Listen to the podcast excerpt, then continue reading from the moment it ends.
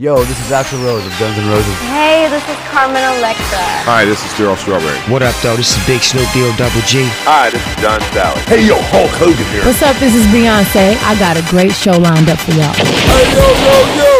Let's get this party started. The Sports Beat. You know what? Let's keep it hot. The Sports Beat. It's off the chain, man. Ah, yeah. The Sports Beat. Download the podcast now.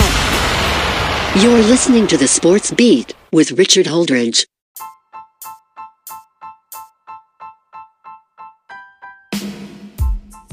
What's going on, everybody? Welcome to the Sports Beat with Richard Holdridge. Happy Tuesday to everybody. We have a lot to cover on this show, so stick around. In this episode, we had a doubleheader on Monday Night Football. The Kansas City Chiefs defeat the Buffalo Bills 26 to 17 with the running game of Clyde Edwards-Helaire he rushed for 161 yards. Patrick Mahomes threw two touchdown passes. And Buffalo has lost two straight. We also have Kyler Murray running all over the Cowboys defense pushing the Cardinals to 4 and 2. Dallas drops to 2 and 4 and they're still in first place in the NFC East. We also have game 1 of the 2020 World Series in Arlington, Texas tonight as the Tampa Bay Rays will take on the Los Angeles Dodgers. Tyler Glasnow will go up against Clayton Kershaw, and I will discuss my top five NFL teams. First off, the Kansas City Chiefs go on the road to Buffalo. Remember, this game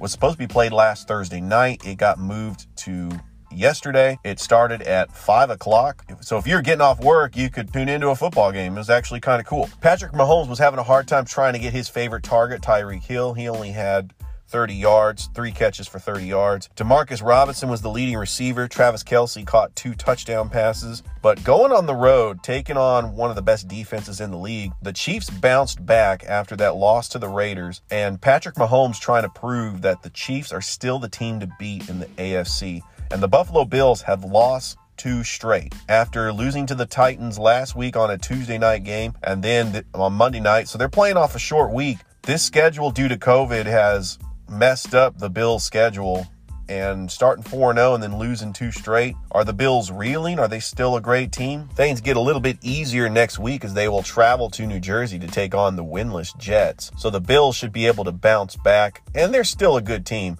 Just taking on the Super Bowl champs, that's a hard task to accomplish. I was impressed with the running game of the Kansas City Chiefs. Clyde Edwards-Helaire with over 160 yards, I didn't do so well on my fantasy team. I had Tyreek Hill. All he needed to give me was about 15 to 20 points, and I would have won my game. And he did not show up. That's why I was very interested in watching that game because I was rooting for Tyreek Hill to get some catches and some touchdowns, and I lost my fantasy game because of it. Ah, but it's neither here or there. It's just fantasy football. That's what's so great about the National Football League. You can watch a meaningless game and still watch it all the way up until the fourth quarter because you're rooting for one of your fantasy players.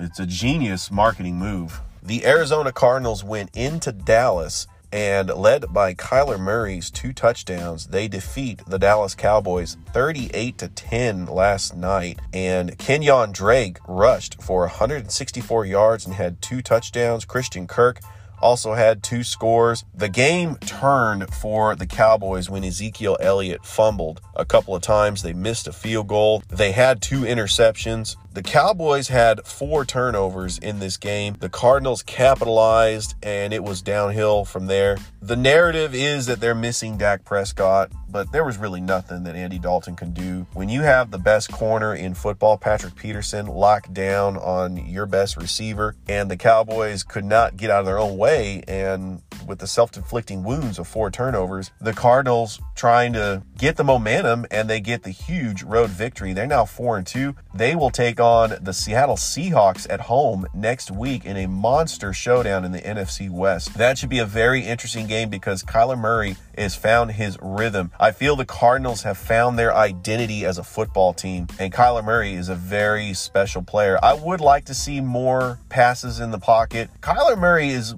reminding me of a younger Russell Wilson in his first couple of years in the league, where Seattle relied heavily on their defense and the run game of Marshawn Lynch. Is Kenyon Drake that possible player? Is the Cardinals defense capable of shutting down a team? Well, they are banged up. Without Chandler Jones, he's gone for the season, but Isaiah Simmons, the promising rookie out of Clemson, could anchor this defense for the Cardinals. 4 and 2, they're off to a great start in the NFC West, and in my mind the Cardinals are a playoff team. The Cowboys at 2 and 4 actually are still in first place in the NFC East. The schedule gets a little bit easier for them. I mean, of course, when you're playing all the teams in your division and you're and you have a better record than them, of course the schedule is going to get easier for them. They will travel to Washington next week to take on the Washington football team. And after that, they will travel to Philly to take on the Eagles. That could be the game that could decide the NFC East early in the season, and that will be an NFC East showdown. The Eagles have shown some promise, and those two teams are the best teams in the NFC East, but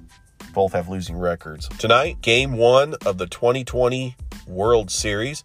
It is going to be at the Globe Life Field in Arlington, Texas. The Los Angeles Dodgers, who had the best record in the National League, going up against the Tampa Bay Rays, who had the best record in the American League. It's strength on strength. You have Tampa Bay with Tyler Glasnow taking the mound and Clayton Kershaw taking the mound for the Dodgers. A lot of experts picking the Dodgers in this series. I think the Dodgers are going to win it in six games. Tampa Bay does have some good pitching that can match up with the Dodgers. The one thing that's interesting about Tampa Bay is the rising star, Alan Marenza. He had six home runs in the postseason. And is Corey Seager for the Dodgers going to get the hot bat? He hit five home runs in the postseason. And all around this lineup, the Los Angeles Dodgers have players. This is the lesson that the Braves learned the hard way is one swing of the bat and the Dodgers have players that can completely turn a series around, turn a game around in their favor. And they are just feeding off of that. Cody Bellinger,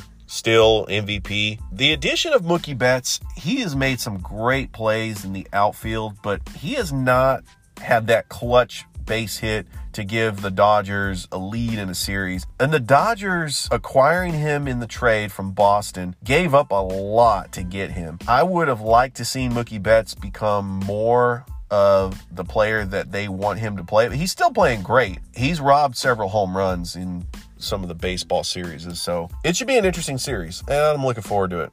On the injury front, bad news for the San Francisco 49ers is Raheem Mostert will go on the injured reserve list. He will miss the next three weeks, and that is going to be key because he is their best running back. It might not allow Kyle Shanahan to do what he wants to do in the run game. When he's healthy and he's utilized, Raheem Mostert is one of the best running backs in the league, but he's not a featured back. Shanahan ran him a little too much, and he got injured again. Not having Tevin Coleman out there, Jerick McKinnon is not the same player he was a couple years ago. The 49ers may have to rely on their rookie running back out of Baylor, JaMycal Hasty. But I'm looking forward to this game this week as the 49ers will take on the New England Patriots in Foxborough. It's Kyle Shanahan going up against Bill Belichick. It's Jimmy Garoppolo going up against his former team. What kind of game plan is Belichick going to have for Jimmy G? He practically knows everything about him. He wanted Jimmy G to succeed. That's why he traded him to the 49ers for a second round pick. How will the Patriots stop George Kittle? And why can't the 49ers use their talented wide receivers more on the edge? Kyle Shanahan does a lot of bubble screens, they do a lot of running plays, but those are two vertical wide receivers that the 49ers are going to have to rely on. As the schedule gets tougher, they're going to have to rely on the vertical passing. Is Jimmy Garoppolo capable of sitting back in the pocket and throwing darts to either Deebo Samuel or Brandon Aiyuk? Kendrick Bourne is a great third down wide receiver. And I'd like to see them utilize Trent Taylor more as well. All right, it's time for my top five NFL teams in the league. This is according to me, just basically after week six, just observing what I've seen so far.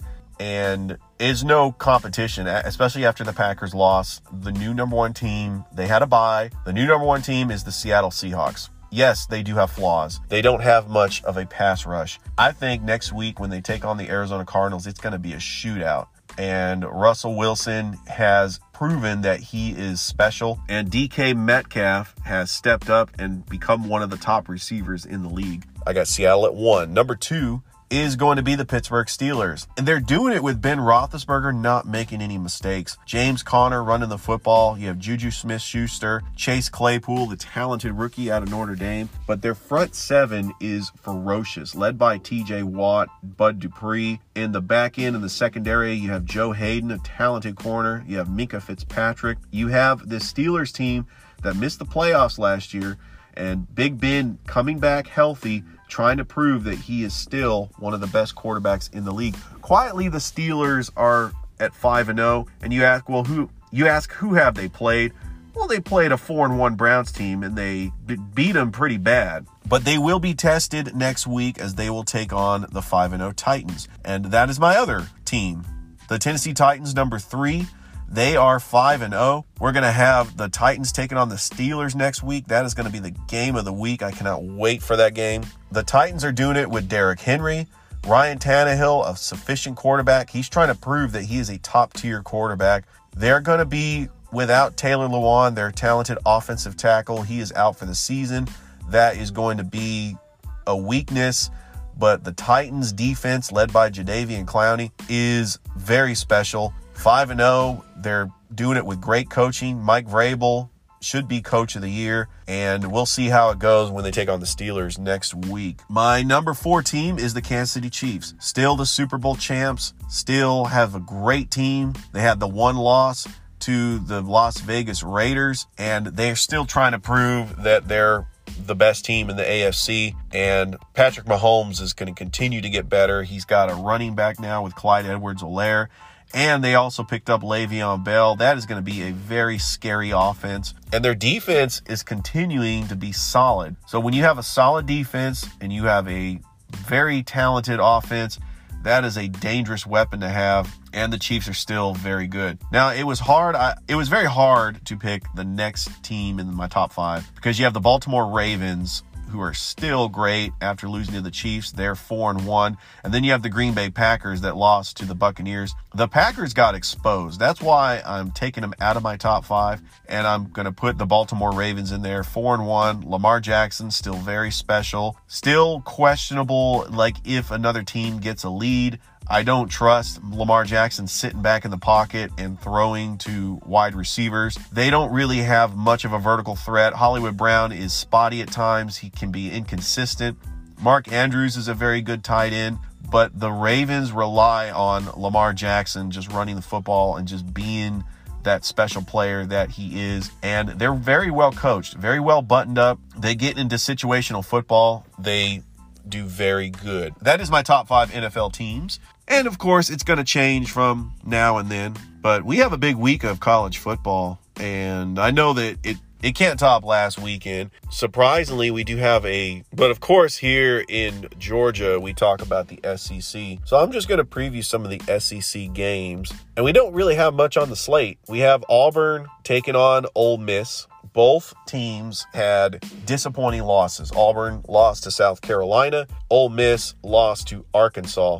Auburn is favored by three. Something's got to give. That Lane Kiffin offense can be inconsistent with some turnovers. Auburn, Bo Nix has got to bounce back and have a better game. Georgia is on a bye next week. The team that they will face next will take on the Missouri Tigers and the University of Kentucky. Kentucky is 2 and 2, Missouri is 1 and 2, and then you also have South Carolina going to take on LSU that is 1 and 2. And LSU has had a disappointing season so far. They would have been 1 and 3 because I feel they would have lost to Florida, but that game was canceled due to COVID. And the big game is the CBS game, the 3:30 game. Alabama taking on Tennessee in Knoxville. And Alabama has proven that they are the best team in all of college football. Alabama has proven that they're one of the best teams in all of college football. And Tennessee got exposed losing to Kentucky last week. So we'll see how that goes. I'm looking forward to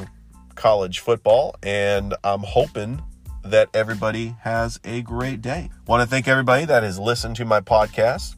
Don't forget to like and subscribe to my Facebook page and I will talk to you tomorrow. Have a great day, everybody.